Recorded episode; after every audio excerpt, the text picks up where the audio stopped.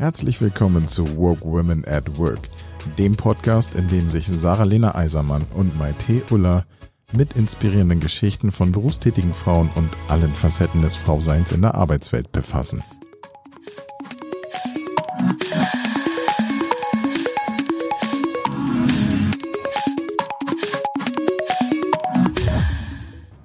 Herzlich willkommen, Tamara. Hallo. Hallo. Wir freuen uns total, dass du heute bei uns zu Gast bist. Und ich habe heute die Ehre, dich kurz vorzustellen. Und dann möchten wir natürlich super viel mehr von dir erfahren, was du alles schon gemacht hast. Du bist die Gründerin von Berlin Boss Babes, einer Community für Frauen. Ja, in allen Lebenslagen, möchte ich beinahe sagen. Viel Coaching, Trainings, Workshops werden dort angeboten. Und du bezeichnest dich auch als Second Generation Immigrant und Woman of Color und hast eine super spannende Karriere im Sales im Hintergrund. Und das versuchen wir jetzt heute alles abzurunden und zu dem zu bringen, was du heute bist, was du heute machst. Magst du vielleicht mal einsteigen und uns erzählen, wie du dazu gekommen bist, einfach diese Community aufzubauen, was dich antreibt? Sehr, sehr, sehr gerne. Ich tue mich auch immer ein bisschen schwer damit, das so zusammenzufassen, weil das natürlich echt einige sehr verschiedene Elemente sind. Und ich finde, auch heutzutage ist es immer öfter so, dass wir Dinge tun, die sich nicht einfach in eine Box stecken lassen, dass man sich nicht einfach so einen Jobtitel draufkleben kann. Aber ich würde sagen, ich glaube, angefangen hat es tatsächlich schon während meines Heranwachsens. Also wie du ja gesagt hast, Maite, ich bin die Tochter von Immigranten. Meine Mutter kommt ursprünglich aus Polen, mein Vater ursprünglich von den Philippinen, ist aber in den USA groß geworden. Mhm. Beide hat es dann nach Deutschland verschlagen. Meine Mutter war auf der Suche klassisch nach einem besseren Leben, ne? Damals war ja Polen noch Teil des Ostblocks, und mein Vater wiederum war bei der US Army und stationiert in Deutschland, und so haben sich die beiden kennengelernt, und das hat sich auch wirklich direkt auf meine Sozialisierung ausgewirkt, oder so wie ich auch als Mädchen und dann auch später Teenager, junge Frau herangewachsen bin, dass dieses Element, dieser Migrationshintergrund, dass der insbesondere von Seiten meiner Mutter, weil meine Eltern haben sich relativ früh getrennt. Das heißt, ich bin vor allen Dingen mit meiner Mutter und dann auch mit meinem Stiefvater aufgewachsen. Meine Mutter hat immer wieder betont, wie wichtig es ihr war, dass ich wirklich vollkommen integriert bin, dass man mir im Grunde genommen gar nicht anmerkt, dass ich nicht ursprünglich aus Deutschland komme, obwohl ich in Deutschland geboren bin. Und hat auch immer wieder betont, obwohl ich damals noch relativ jung war und vielleicht auch vieles davon gar nicht verstanden habe, wie wichtig ihr im Grunde genommen diese Chancengleichheit war, dass ich genau die gleichen Chancen bekomme wie alle anderen. Mhm. Das heißt, das hat mich von Anfang auch gepusht. Ich glaube, ich bin in einem sehr leistungsorientierten Umfeld aufgewachsen, was aber dadurch geprägt war, dass meine Mutter im Grunde genommen für mich nur das Beste wollte. Und das hat dann erstmal dazu geführt, dass ich in der Schule immer super gut war, mir super viel Mühe gegeben habe, da gute Noten hatte, dann überlegt habe, okay, was studiere ich? Von der Seite meiner Familie waren natürlich so Themen wie Jura, Medizin, also so diese Klassiker. Mhm. Ich habe mich aber dann für Politikwissenschaft entschieden, weil in mir so ein gewisser Idealismus herrschte. Ich hatte auch Sozialkunde als Leistungskurs, und es gab so für mich den Wunsch, was zu studieren, wo ich das Gefühl hatte, ich kann die Welt damit positiv verändern. Politikwissenschaft war es nicht, weil es eben sehr, sehr wissenschaftlich war vom Ansatz, aber da war auf jeden Fall schon eines dieser Elemente, so positiv Einfluss zu üben, und direkt nach meinem Studium habe ich im Grunde genommen direkt einen ersten Karrierewechsel durchgemacht, bin komplett vom politischen Betrieb, von der politischen Branche weg und habe dann viele Jahre in großen strategischen Personalberatungen gearbeitet, wo ich sowohl verantwortlich war für den Vertrieb als auch für die Operations-Seite. Das heißt, im Grunde genommen waren das immer wieder sehr große Unternehmen, vor allen Dingen Fortune 500 Companies, die ihren Hauptsitz hatten in den UK, in den USA und so weiter und so fort und dann gesagt haben, wir möchten im Grunde genommen in Mittel- und Osteuropa unsere Business- und Tech-Hubs aufbauen. Und ich und meine Teams waren dann für diese Firmen Ansprechpartner rund um das Thema Personal. Also von dem Moment zu gucken, okay, welche Standorte kommen denn für uns in Frage, weil da die Talente verfügbar sind oder weil sie, sage ich mal, finanziell in ein bestimmtes Budget passen, bis hin zum Employer Branding, Recruiting, die Leute dann wirklich vor Ort auch einzustellen und dann aber auch zu halten, in diesen Hubs zu fördern, also auch die Themen Assessment und Development. Ich bin innerhalb dieser verschiedenen Personalberatung auch relativ früh in Personalverantwortung gekommen. Das heißt, auch da dieses Element, andere Menschen zu fördern und auch Talente zu entdecken und dann weiterzuentwickeln. Und ich glaube, es waren im Grunde genommen diese Jahre, wo ich irgendwie viel Einfluss hatte, so sage ich mal, was heißt viel Einfluss? Ich hatte das Gefühl, ich habe irgendwie Einfluss in so einem wirtschaftlichen Kontext, aber mir hat nach wie vor so diese menschliche Seite gefehlt, diese Seite, wo ich das Gefühl hatte, es hat irgendwie schon einen gewissen Social Impact. Mhm. Der hat mir damals gefehlt. Ich habe dann nach den Jahren in der Personalberatung nochmal einen Switch gemacht Richtung Startup-Branche, Tech-Branche, habe für eine Venture-Capital-Firma gearbeitet, habe mich nochmal mit dem Thema Venture Building irgendwie in dem Thema ausprobiert, was mir auch großen Spaß gemacht hat. Aber auch da wieder hatte ich das Gefühl, so die Zahlen kommen vor den Menschen. Mhm. Und im Grunde genommen war es dann aber erst während der Pandemie, das erste Pandemiejahr 2020, war ich persönlich, also sowohl in meinem Privatleben als auch in meinem Berufsleben an einem Punkt, wo ich irgendwann gesagt habe, okay, ich brauche eigentlich meine eigene Community, in der ich mich gehalten und unterstützt fühle und in der ich auch wiederum zurückgeben kann, weil ich auch sehr viele Erfahrungen gesammelt habe, weil ich auch schon in den Jahren zuvor immer wieder in so Mentoring-Rollen war oder natürlich auch immer wieder gecoacht habe. Und da war es mir total wichtig, dass das eine Community für Frauen wird, weil ich irgendwie, weiß ich, meine Intuition mir gesagt hat, es soll für Frauen werden.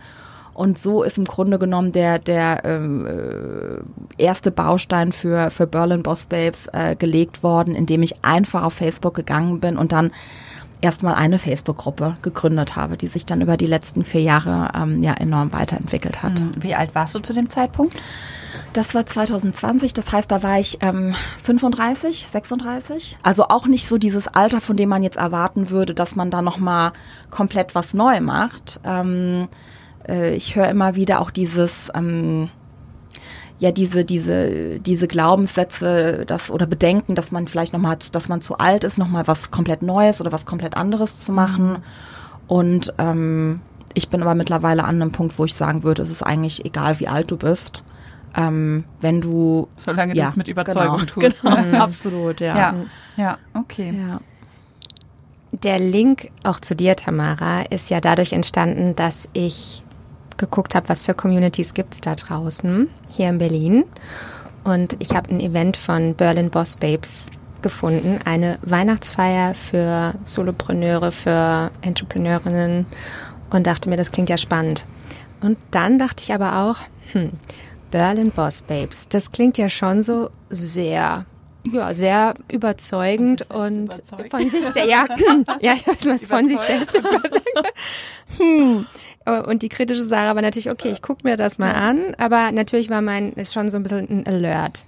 Ja. Vielleicht die Zuhörerinnen und Zuhörer, nehmt euch mal kurz, was macht dieser Begriff mit euch? Berlin Boss Babes, wenn ihr das hört, Community für Frauen.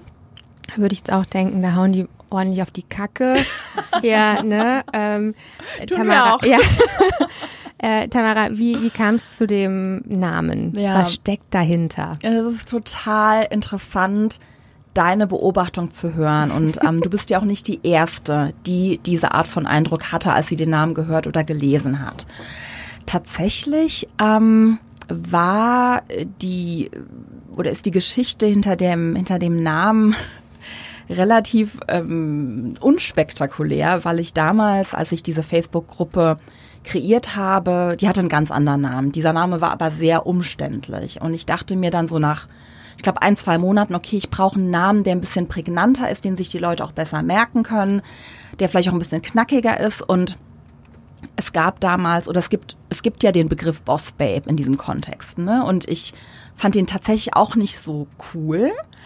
Aber dann in Verbindung mit dem Berlin, mit den drei, also diese Alliteration von BBB, Berlin Boss Babes, dachte ich mir, komm, nenn die Gruppe jetzt einfach mal so, das ist ein Placeholder, wenn dir ein besserer Name einfällt, dann kannst du es immer noch ändern, weil damals war ja nicht der Gedanke, daraus wird irgendwie ein Business, sondern es wird einfach eine Gruppe. Und es geht einfach darum, dass wir uns in dieser Gruppe austauschen, treffen und so weiter und so fort. Und dann ist was ganz, ganz Spannendes passiert. Ich habe bestimmte, also so eine Art, so einen ganz kurzen Fragenkatalog eingeführt. Das heißt, wenn Frauen dieser Gruppe beitreten wollen, dann müssen sie kurz ein paar Fragen beantworten, einfach um sicherzugehen, dass da die richtigen Menschen auch in diese Gruppe kommen. Und die erste Frage war und ist nach wie vor, warum möchtest du Mitglied werden?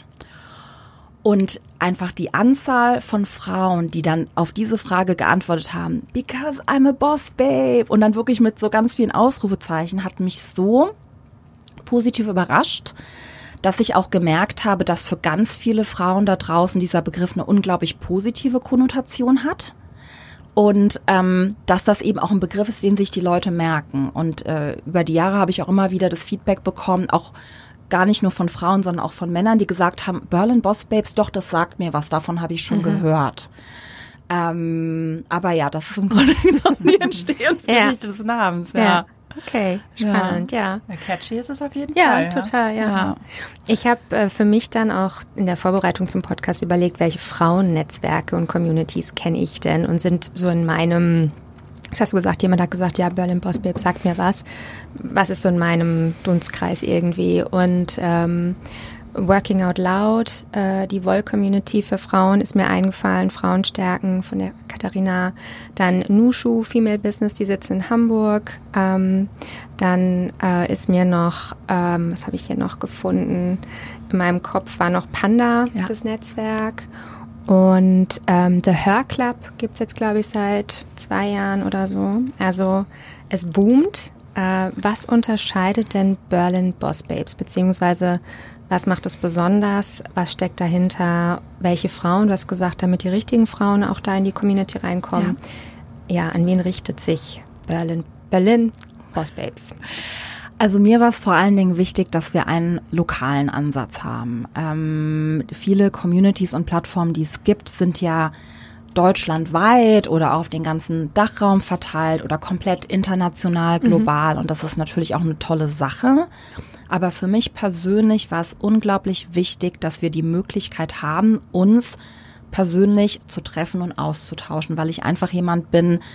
Nichtsdestotrotz, dass das im ersten Jahr der Pandemie passiert ist und es da natürlich unglaublich viele Lockdowns gab, wollte ich die Möglichkeit haben, dass dieser lokale Austausch passieren kann. Und ein anderes Element war für mich auch wichtig. Ich persönlich bin davon überzeugt, dass wenn wir andere Menschen oder andere Frauen sehen, mit denen wir viele Gemeinsamkeiten haben, die im gleichen Kiez wohnen, die in einer ähnlichen Branche arbeiten und die dann Dinge tun, Veränderungen herbeiführen, die wir auch gerne herbeiführen möchten, dann wirkt das auf unser Unterbewusstsein ganz anders, als wenn mir irgendeine krasse Frau aus Silicon Valley auf YouTube ihre Erfolgsgeschichte erzählt. Ja. Und ich glaube, das macht einen Unterschied, dieser lokale Fokus, obwohl auch unglaublich viele Frauen in der Community sind, die gar nicht in Berlin sind oder nicht mehr in Berlin sind oder nicht mehr in Deutschland. Ja. Ein anderer Punkt, der mir gefehlt hat bei anderen Communities, weil das ist ja jetzt nicht so, dass ich nie in irgendwelchen anderen Communities war oder nicht zu anderen Events gegangen bin und dann meine eigene Community kreiert habe, sondern sie ist ja auch aus einem Bedürfnis entstanden, weil mir woanders was gefehlt hat. Und ich finde, dass viele Plattformen da draußen zumindest damals mein Eindruck war, ich hatte das Gefühl, es war nicht divers genug. Wenn ich dann zu irgendwelchen Events gegangen bin, war ich dann oft die einzige, eine der ganz wenigen Women of Color generell BIPOC, hatte ich das Gefühl, die Repräsentation war da nicht gut. Die Events waren auch oft, oder was das eigentlich, die ich besucht habe, in der Regel deutschsprachig, und ich hatte zu dem Zeitpunkt schon ein sehr internationales Netzwerk und natürlich auch Freundinnen und Bekannte, mit denen ich gerne zu so Events gegangen wäre, wo dann klar war, das geht nicht, wir sprechen kein Deutsch. Ne? Und Ganz oft, und ihr seht das bestimmt auch, wenn ihr auf, ja, mal auf Social Media euch verschiedene Plattformen anguckt, dass es eben ganz oft wirklich so diese, das klingt jetzt vielleicht ein bisschen blöd, aber wirklich eine Runde von weißen Blondinen auf der Bühne sitzt. Ja. Und da fehlt mir einfach die Repräsentation. Und da würde ich sagen, versucht Berlin Boss Babes wirklich einen anderen Ansatz zu schaffen. Und ich glaube, last but not least, die Tatsache, dass es alles angefangen hat mit einer Facebook-Gruppe, in der wirklich jede einen Post schreiben kann, egal ob das unter ihrem Namen ist oder anonym. Und jede wiederum darauf antworten kann. Und es wirklich dieses Grassroots-Element hat. Also wenn du jetzt was machen möchtest, wenn du irgendwie ein Meetup machen möchtest zum Thema, oh, wir sind irgendwie, ich bin Teil der Layoffs, komm, wir tun uns zusammen und sprechen über unsere Erfahrung, dann kannst du das halt in 0, nichts organisieren. Und es gibt nicht diese Schwelle, die es ganz oft bei anderen Plattformen gibt, dass dass du quasi ein Thema vorschlagen musst. Das muss dann erstmal so einen Entscheidungsprozess durchlaufen, sondern es ist halt wirklich sehr dezentral, oder? Ja, doch, würde ich sagen. Das heißt, jeder kann auch einfach mit einer Event-Idee kommen und sagen, das setze ich jetzt auf und das mache ich so? Ja, die einzige Einschränkung, die ich mache, ist, dass es nicht kommerziell motiviert ist, ne? Weil im Grunde genommen, und das ist für mich auch so ein schwieriger Balanceakt, weil auf der einen Seite ist es mir wichtig, dass die Frauen in der Gruppe, die zum Beispiel selbstständig sind, dass sie die Gruppe natürlich auch nutzen können, um da weiterzukommen mit ihrem Business. Aber ich möchte vermeiden, dass die Gruppe wie so eine Art Marketing- oder Werbekanal wird, wo jetzt jemand sagt, okay, ich bin, weiß ich nicht, Graphic Designerin und ich mache jetzt hier einen Workshop zum Thema Graphic Design, weil ich im Grunde genommen meine eigenen Graphic-Dienstleistung verkaufen will. Also ich bin immer super offen für Kollaborationen und das ist auf jeden Fall auch was ich in der Vergangenheit immer wieder gemacht habe, um natürlich auch entsprechend Frauen damit reinzuholen. Aber ich habe leider mit anderen Gruppen die Erfahrung gemacht, dass es irgendwann ausartet in einen Werbekanal, wo man im Grunde genommen in die Gruppe reingeht und jeder zweite Post ist halt einfach Werbung. Und ich sehe das halt auch leider bei den Beiträgen, die ich ja auch manage, dass einfach sehr viel, ich kann das natürlich auch verstehen, ist ja auch wichtig, dass man sich irgendwie promotet und dass man sich sichtbar macht, aber vielleicht nicht unbedingt über diesen Kanal dann. Mhm. Bist du denn die Einzige, die die Gruppe managt oder hast du Leute, die dich unterstützen? Das ist auch eine gute Frage. Ich habe nämlich am Anfang tatsächlich eine andere Vision gehabt. Also am Anfang hatte ich den Wunsch oder die Idee, wie so eine Art Kollektiv zu schaffen, in dem ja verschiedene Frauen mit auch verschiedenen Hintergründen und auch, würde ich sagen, ja, Fokusthemen oder Fachbereichen, für die sie sich zuständig fühlen, dass man sich das so ein bisschen aufteilt. Ich hatte dann auch eine Zeit lang mit einem Team von Freiwilligen gearbeitet. Aber in dem Fall hat das leider nicht funktioniert, weil der Drive ganz unterschiedlich war und natürlich ich einen ganz großen Drive hatte und habe. Und die Personen, mit denen ich versucht habe, das zusammenzumachen, dass das so nicht funktioniert hat. Was ich jetzt dieses Jahr noch stärker ausbauen will, ist, dass ich die Frauen, die wirklich über Jahre schon aktiv sind und die ich kenne und bei denen ich weiß, okay, wenn die was machen, dann ist das, sag ich mal, von den Werten her passend, dass die stärker auch irgendwie Themen übernehmen und zum Beispiel jetzt auch eigene Events planen. Das ist gerade tatsächlich schon so in der Pipeline, also so ein Work in Progress. Aber tatsächlich bin ich jetzt gerade nach verschiedenen Versuchen eher wieder an dem Punkt, dass ich sage, okay, so Kollaborationen einzugehen, Partnerschaften einzugehen zu bestimmten Themen oder zu bestimmten Events macht Sinn. Aber ich kann mir gerade nicht vorstellen, das innerhalb eines formellen Teams irgendwie weiter aufzubauen oder zu leiten, weil ich glaube, ich auch meine eigene Unabhängigkeit und Flexibilität schätze. Und vielleicht sich auch die richtigen Leute noch nicht gefunden haben. Mal sehen. Mhm. Ja. Jetzt hast du gesagt, es soll nicht kommerziell orientiert sein. Das kann ich durchaus nachvollziehen. Trotzdem seid ihr ja wahrscheinlich auch selber nicht im luftleeren Raum. Ja. Ne? Also es gibt doch bestimmt immer wieder Events, wo man sagt, okay, Unkostenbeitrag oder Raummiete oder wie geht ihr damit um? Wie organisiert ihr euch da? Also bei Events ist es tatsächlich so, dass natürlich, wie man sich gut vorstellen kann, in der Regel, wenn man Events organisiert, das mit Kosten verbunden ist. Deswegen bin ich da tatsächlich auch sehr angewiesen auf Organisationen oder Locations, die dann sagen, hey, wir geben euch die Venue for free oder es ist dann ein kleiner Unkostenbeitrag. Ich habe auch eine Venue, mit der ich jetzt wirklich seit Jahren regelmäßig zusammenarbeite, wo das schon immer wieder mehrere 100 Euro dann kostet pro Event, aber ich einfach so happy bin mit der Qualität der Zusammenarbeit, dass ich sage, okay, das ist halt einfach eine Ausgabe, die ich einkalkulieren muss. Und gleichzeitig war es mir auch von Anfang an unglaublich wichtig, dass die Frauen, die dann zum Beispiel für Berlin Boss Babes solche Events machen, dass die dafür bezahlt werden. Also ich erinnere mich an den allerersten Workshop, das allererste Event, das habe ich im August 2020 gemacht mit der Marcella Barrera, die Investment Coach ist oder sich damals als Investment Coach etabliert hat und ich direkt gesagt habe, wir werden Tickets verkaufen, weil ich möchte halt die Gewinne mit Marcella teilen, sodass wir im Grunde genommen beide auch für unsere Arbeit vergütet werden. Das heißt, es ist der Versuch, gerade bei den Events, das nach wie vor finanziell zugänglich zu halten und auch zu sagen, okay, bei jedem Event gibt es immer eine bestimmte Kapazität von Tickets, wo ich sage, da kann ich kostenlos Tickets rausgeben oder da kann ich irgendwie einen Rabatt geben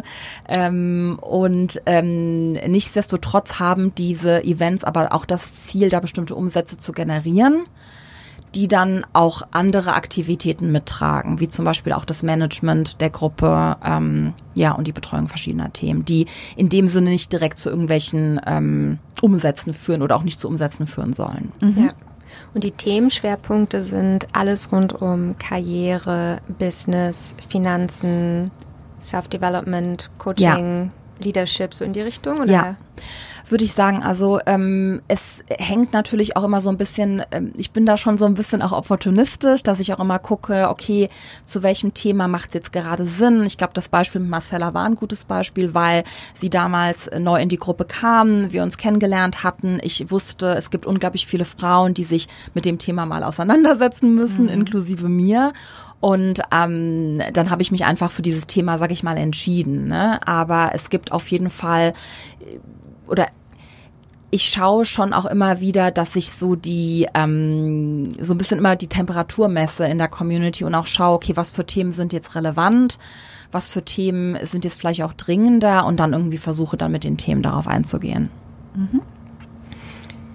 Jetzt hast du vorhin im Intro schon über deine berufliche Laufbahn ein bisschen erzählt und wenn ich mir vorstelle, so ein Netzwerk, so eine Community mit über 7000 Members zu managen und auch den Drive, den du auch erwähnt hast, so aufrechtzuerhalten, da braucht es ja schon einiges an Energie und auch diese ganze Maschinerie am Leben zu halten und Events auf die Bühne zu. Du hast jetzt am 4. März auch das nächste Event.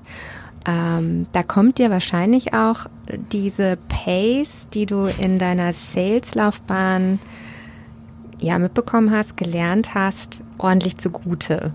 Da würde ich super gerne einfach mal einsteigen, weil du ja auch von einem Switch erzählt hast, aus der Sales-Karriere raus hin, ein bisschen Karrierewechsel oder einfach Change of Direction. Magst du da mal kurz nochmal einsteigen und so ein bisschen diesen Blickwinkel, was hast du gelernt, was hat es damals mit dir gemacht und wie hat sich der Fokus verändert und wie nutzt du das dann jetzt auch in vielleicht einer veränderten Form heute in der Unterstützung auch oder für dein eigenes Business und für die Businesses deiner Klienten, Community-Member? Ja, ich glaube, ich würde sogar noch einen Schritt weiter zurück machen, weil die Art und Weise, wie meine Mutter mich erzogen hat oder die Dinge, die sie mir mit auf den Weg gegeben hat, war, dass ich wirklich immer für mich einstehe und dass ich im Grunde genommen auch Raum einnehme. Und ich glaube, das ist auch wichtig zu betonen, weil das auch etwas war, was mich direkt am Anfang meines Berufslebens auf eine gewisse Art und Weise ermächtigt hat. Also ich habe bereits während meines Studiums viel gearbeitet, auch in Sales- und Marketing-Jobs, habe in einer NGO mitgearbeitet, wo ich eine große Konferenz aufgezogen habe, wo ich das ganze Fundraising gemacht habe, wo ich gewisse Berührungsängste einfach nicht hatte. Und ich glaube, das ist wichtig, dass mir das so ein bisschen mitgegeben wurde. Und dass das dann auch dazu geführt hat, dass ich eben in diesen Arbeitsumfeldern, die dann sehr performancegeprägt waren, wie das Sales, aber auch in der Personalberatung die Elemente, die mit Delivery zusammenhängen, also zum Beispiel jetzt 100 Vakanzen zu besetzen oder 500 Vakanzen zu besetzen, weil wir für Goldman Sachs einen neuen Business- und Tech-Hub in Warschau eröffnen und da müssen jetzt 500 Stellen besetzt werden. In kurzer Zeit, nehme ich an. Ja, also es war schon immer Zeitdruck mit dabei. Und ich glaube auf jeden Fall, dass diese beruflichen Erfahrungen eine unglaublich gute Schule für mich waren, relativ fast-paced zu arbeiten und auch dieses, ich weiß gar nicht, wie man das am besten zusammenfasst, aber im Grunde genommen war ich viele Jahre lang immer in dieser Situation, dass ich Leute angesprochen, angeschrieben, angerufen habe. Also ich habe im Grunde genommen die ganze Zeit Kontakt gesucht und irgendwas gepitcht. Entweder ich habe an potenzielle Klienten gepitcht oder ich habe an Kandidaten und Kandidatinnen gepitcht, ne? Und das, wenn man das natürlich über viele Jahre macht, dann ist das irgendwann was, ne? Das ist dann so wie Fahrradfahren, das verlernt man dann auch nicht mehr. Und ich merke das schon auch immer wieder in meiner aktuellen Funktion, dass wenn ich zum Beispiel dieses Event jetzt nächste Woche am 4. März habe, dann habe ich natürlich verschiedene Inhalte, die ich auf Social Media positioniere, aber ich habe auch die Angewohnheit, dass ich Frauen anschreibe, mit denen ich irgendwann mal in Kontakt war, egal ob das ehemalige Klientinnen sind oder ein Community-Mitglied, mit dem ich mich mal zu Thema XY ausgetauscht habe. Ich gehe meine ganzen DMs zum Beispiel auf Instagram durch und schreibe denen dann und sage, hey, es ist jetzt nächste Woche am 4. März wieder ein Event, hast du Lust?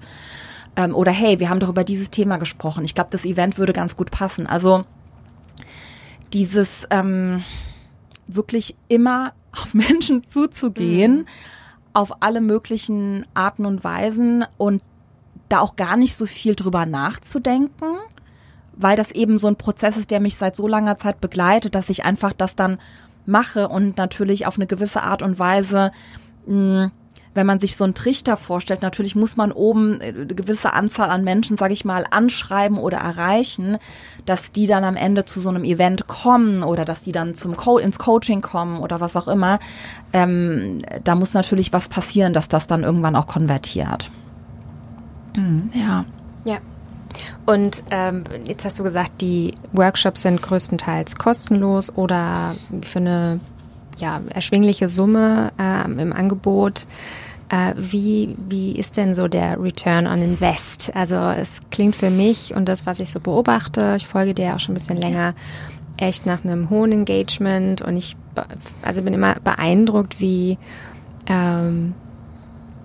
viel Liebe und Leidenschaft dahinter steht, aber auch wie viel Professionalität, gerade so in der Frequentiertheit und was du da so rausbringst oder wie ich dich wahrnehme.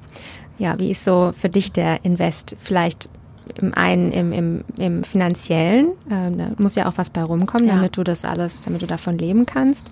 Und vielleicht auch für dich so an Energie und wie viel du auch rausziehst, um nochmal so auf diesen Community-Gedanken zurückzukommen.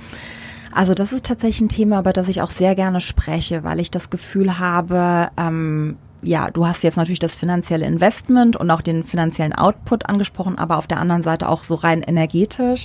Ich glaube, das Finanzielle ist auf jeden Fall etwas, worüber wir öfter sprechen müssen, insbesondere wenn es auch darum geht, alternative Laufbahnen irgendwie interessant zu machen oder auch zu zeigen, okay, das lohnt sich. Ich glaube natürlich auch, dass in der Coaching-Branche es unglaublich viele Menschen gibt, die damit nicht genug Geld verdienen, dass sie sich wirklich langfristig damit selbstständig machen können. Total, ja. Also bei mir ist es jetzt mittlerweile wirklich, auch hat sich über die Jahre entwickelt, ne? Ich glaube, das ist auch wichtig zu zeigen, dass es nicht von Anfang an so war wie jetzt, sondern dass ich ganz viel experimentieren musste und verschiedene Dinge ausprobieren musste und auch mich preislich anpassen musste. Ich würde sagen, dass Berlin Boss Babes auf verschiedenen finanziellen Pfeilern steht. Der stabilste und größte Pfeiler ist das One-on-One-Coaching. Die Events spielen tatsächlich eine wirklich untergeordnete Rolle. Also wenn manchmal Menschen zu mir kommen und sagen, ja, irgendwie du machst ja Events, du verdienst bestimmt total toll mit den Events, sage ich immer, also ehrlich gesagt. Zahl da drauf. Also Gott sei Dank, draufzahlen ist mittlerweile nicht mehr so, weil ich wirklich auch bei den Tickets gucke. Also zum Beispiel das Event nächste Woche, das kostet 35 Euro. Mhm. Ne? Und dann, wenn dann irgendwie so 50 Leute kommen, dann ist das schon ein Batzen Geld. Natürlich gehen da bestimmte Ausgaben von ab.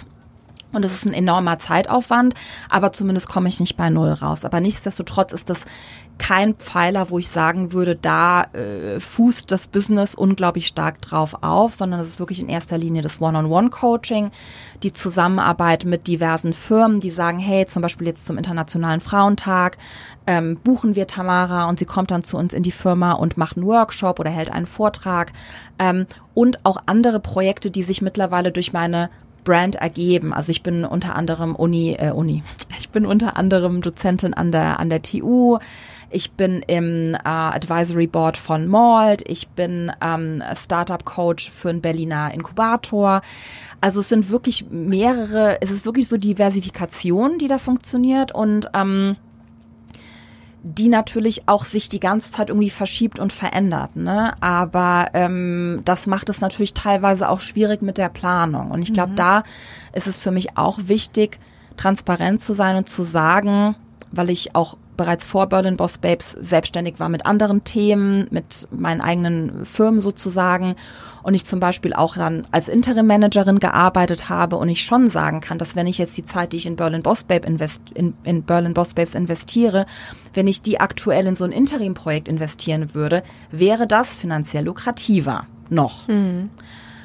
Ich arbeite darauf hin, dass es anders wird, aber für mich ist, sage ich mal, dieser finanzielle Abstrich, den ich aktuell noch mache, der ist es mir das wert, weil ich einfach was mache, was so übereinstimmt mit, ich nenne es jetzt mal meine Berufung, aber auch meine Talente und meine Werte, dass mir das so viel zurückgibt, dass das Finanzielle in dem Moment, solange ich meine finanziellen Bedürfnisse und auch gewisse Wünsche und Ziele irgendwie abdecken kann, dann ist das für mich in Ordnung. Und es ist natürlich auch sowas, wo ich sage, ich bin jetzt im Grunde genommen ist das jetzt erst das dritte volle Jahr, wo ich das wirklich vollkommen in der Selbstständigkeit mache. Ich habe zuvor noch irgendwie Part-Time nebenbei gearbeitet in einem Angestelltenjob.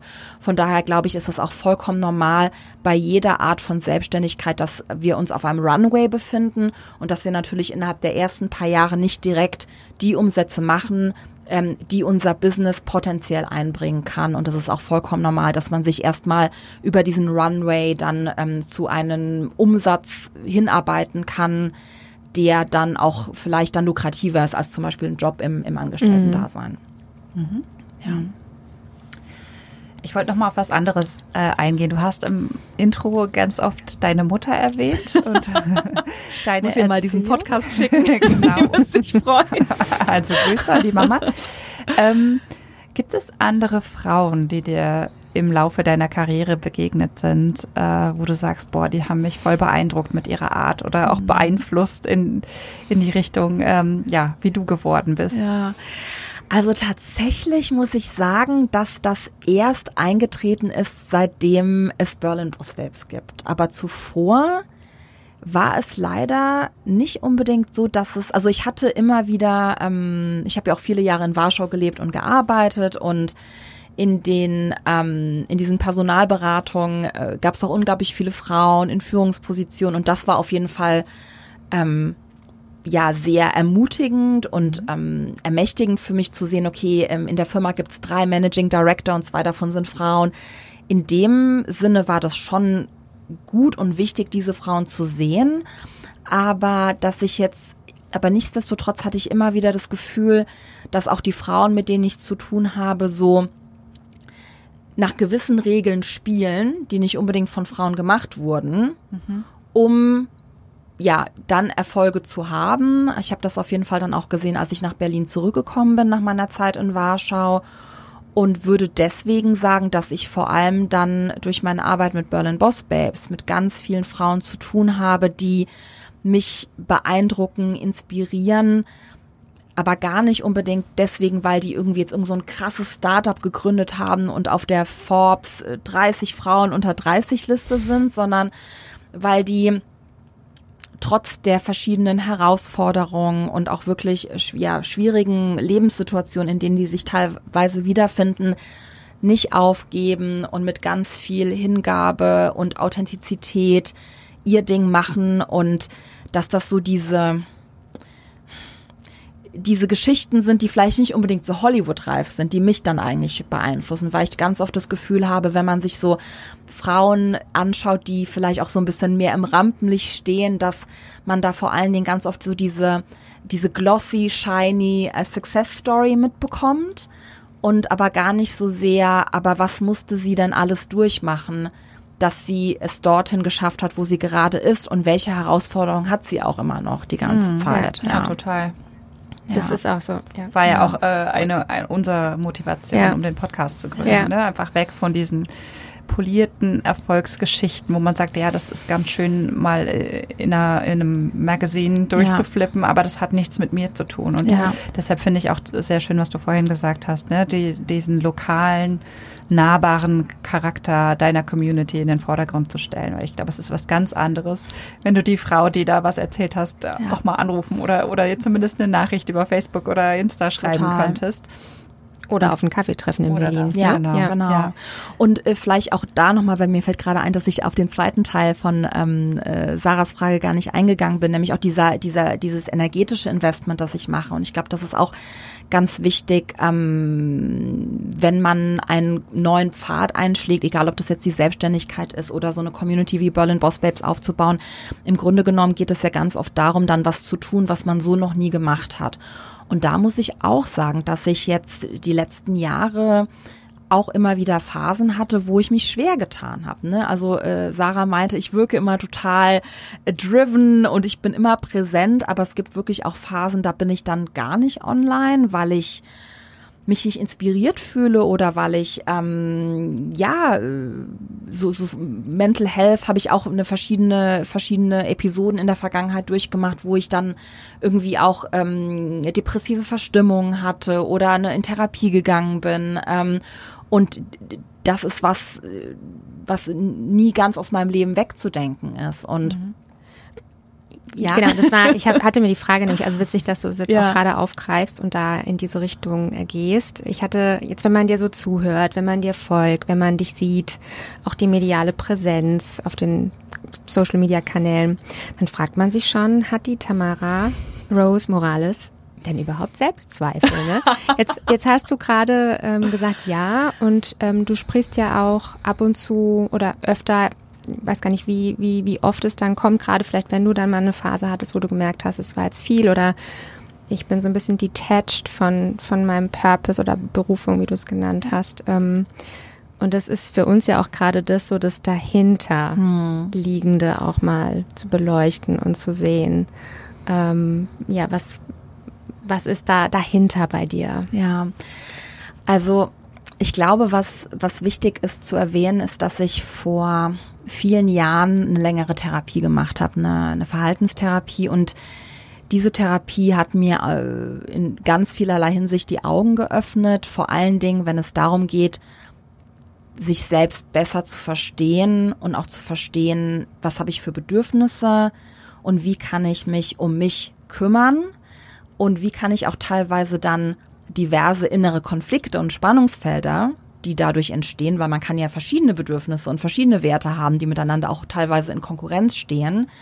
Wie kann ich damit umgehen? Und ich glaube, durch diese Therapie und auch dadurch, dass ich seit vielen Jahren, ich hätte fast Psychologie studiert, habe mich dann für Politikwissenschaft entschieden, aber das Thema Psychologie begleitet mich seit vielen Jahren. Ich versuche mich da die ganze Zeit irgendwie weiterzubilden und da meine Toolbox zu erweitern. Und was ich wirklich gemerkt habe, ist, dass solange ich so ein Fundament habe, wo ich mich gut um mich kümmere, wo ich zum Sport gehe, wo ich genug schlafe, wo ich gut esse, wo ich nicht zu viel Screentime habe, mich mit den richtigen Menschen umgebe und so weiter und so fort.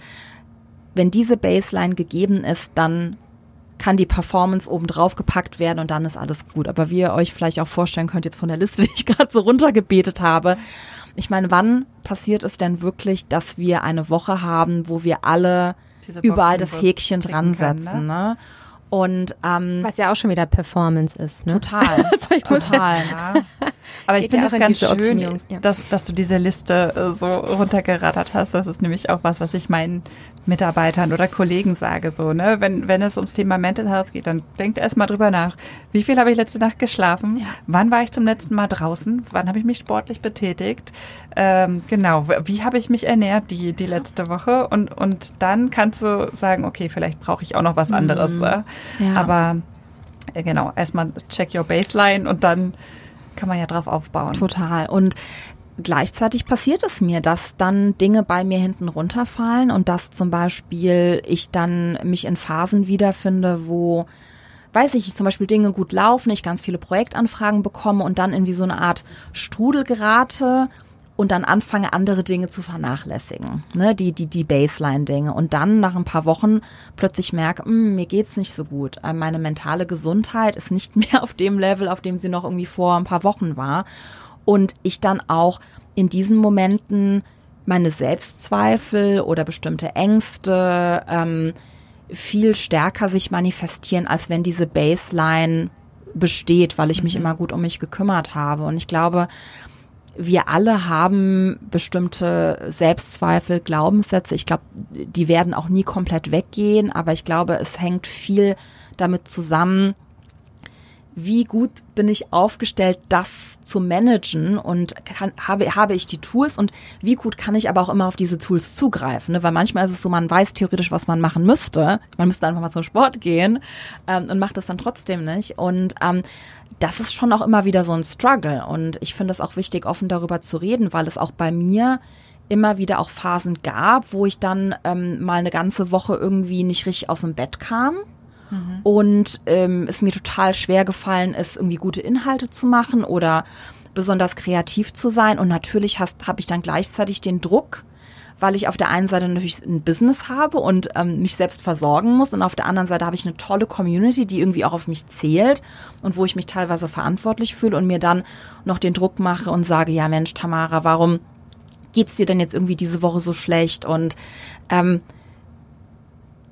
damit umzugehen, ist halt eben auch ein Learning, bei dem ich das Gefühl habe, dass das, wenn man einen Pfad geht, der so ja irgendwie einzigartig ist, also dass es nicht irgendeine Jobbeschreibung gibt, die so irgendwie zigfach wiederzufinden ist in irgendwelchen Unternehmen, dass man halt auch für sich dann einfach Lösungen finden muss, ne? Und dann gucken muss, okay, was würde mir denn jetzt helfen? Und ist das dann vielleicht auch was ich über die nächsten Wochen und Monate immer wieder replizieren kann, sodass das vielleicht dann nicht so oft passiert. Mhm.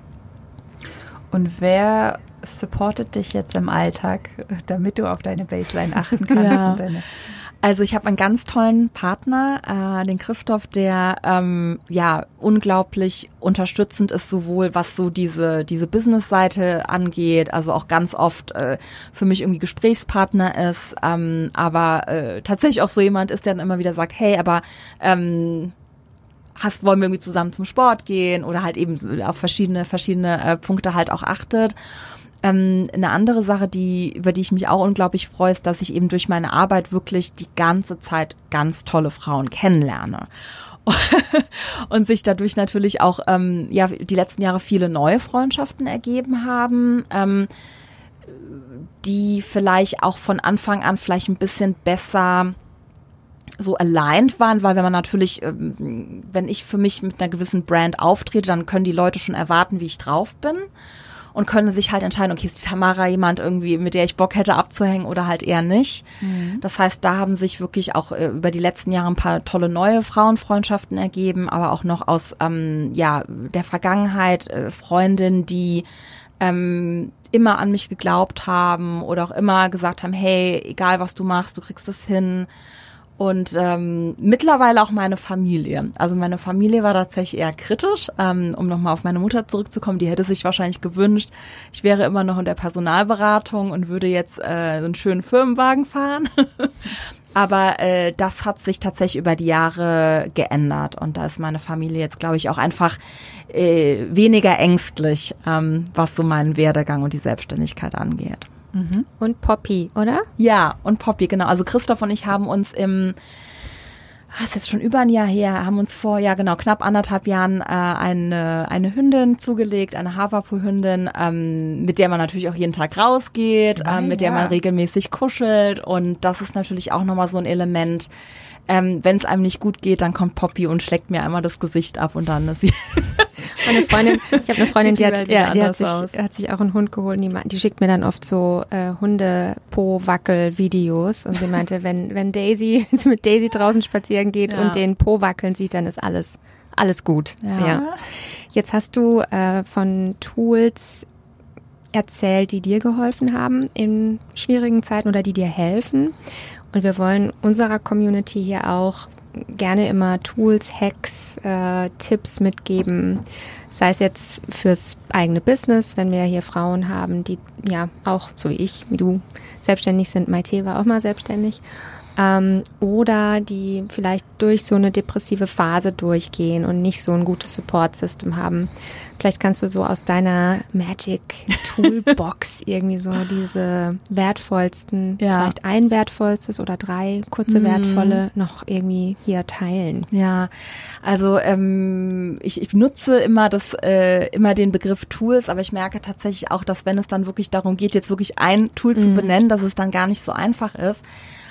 Was ich immer wieder merke oder wo ich glaube, dass es einen unglaublich großen Unterschied macht für das eigene Wohlbefinden, aber auch den Fokus oder auch so Themen wie Produktivität, ist wirklich der Kontakt mit sich selbst und auch die Fähigkeit, rauszuzoomen und mal darauf zu gucken, wie spreche ich eigentlich mit mir selbst, ne? Also bei vielen Menschen ist das irgendwie ein interner Dialog, ne? Dass irgendwie verschiedene Stimmen im Kopf miteinander im Austausch sind. Bei anderen ist das vielleicht sogar geprägt durch, irgendwelche Rollen. Ganz oft wird ja auch auf das innere Team verwiesen. Also was sind denn da für verschiedene Stimmen, Akteure, die sich äußern? Wie kann ich die denn vielleicht auch voneinander unterscheiden? Also statt jetzt zu sagen, okay, alles, was jetzt in meinem Kopf passiert, das ist alles Tamara.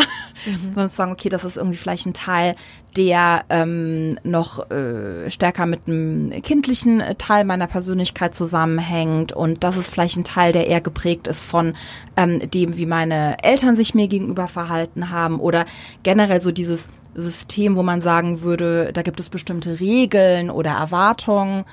Und das erstmal zu differenzieren. Ich glaube, das macht einen ganz, ganz großen Unterschied, weil ich immer wieder das Gefühl habe, dass das, was ganz oft für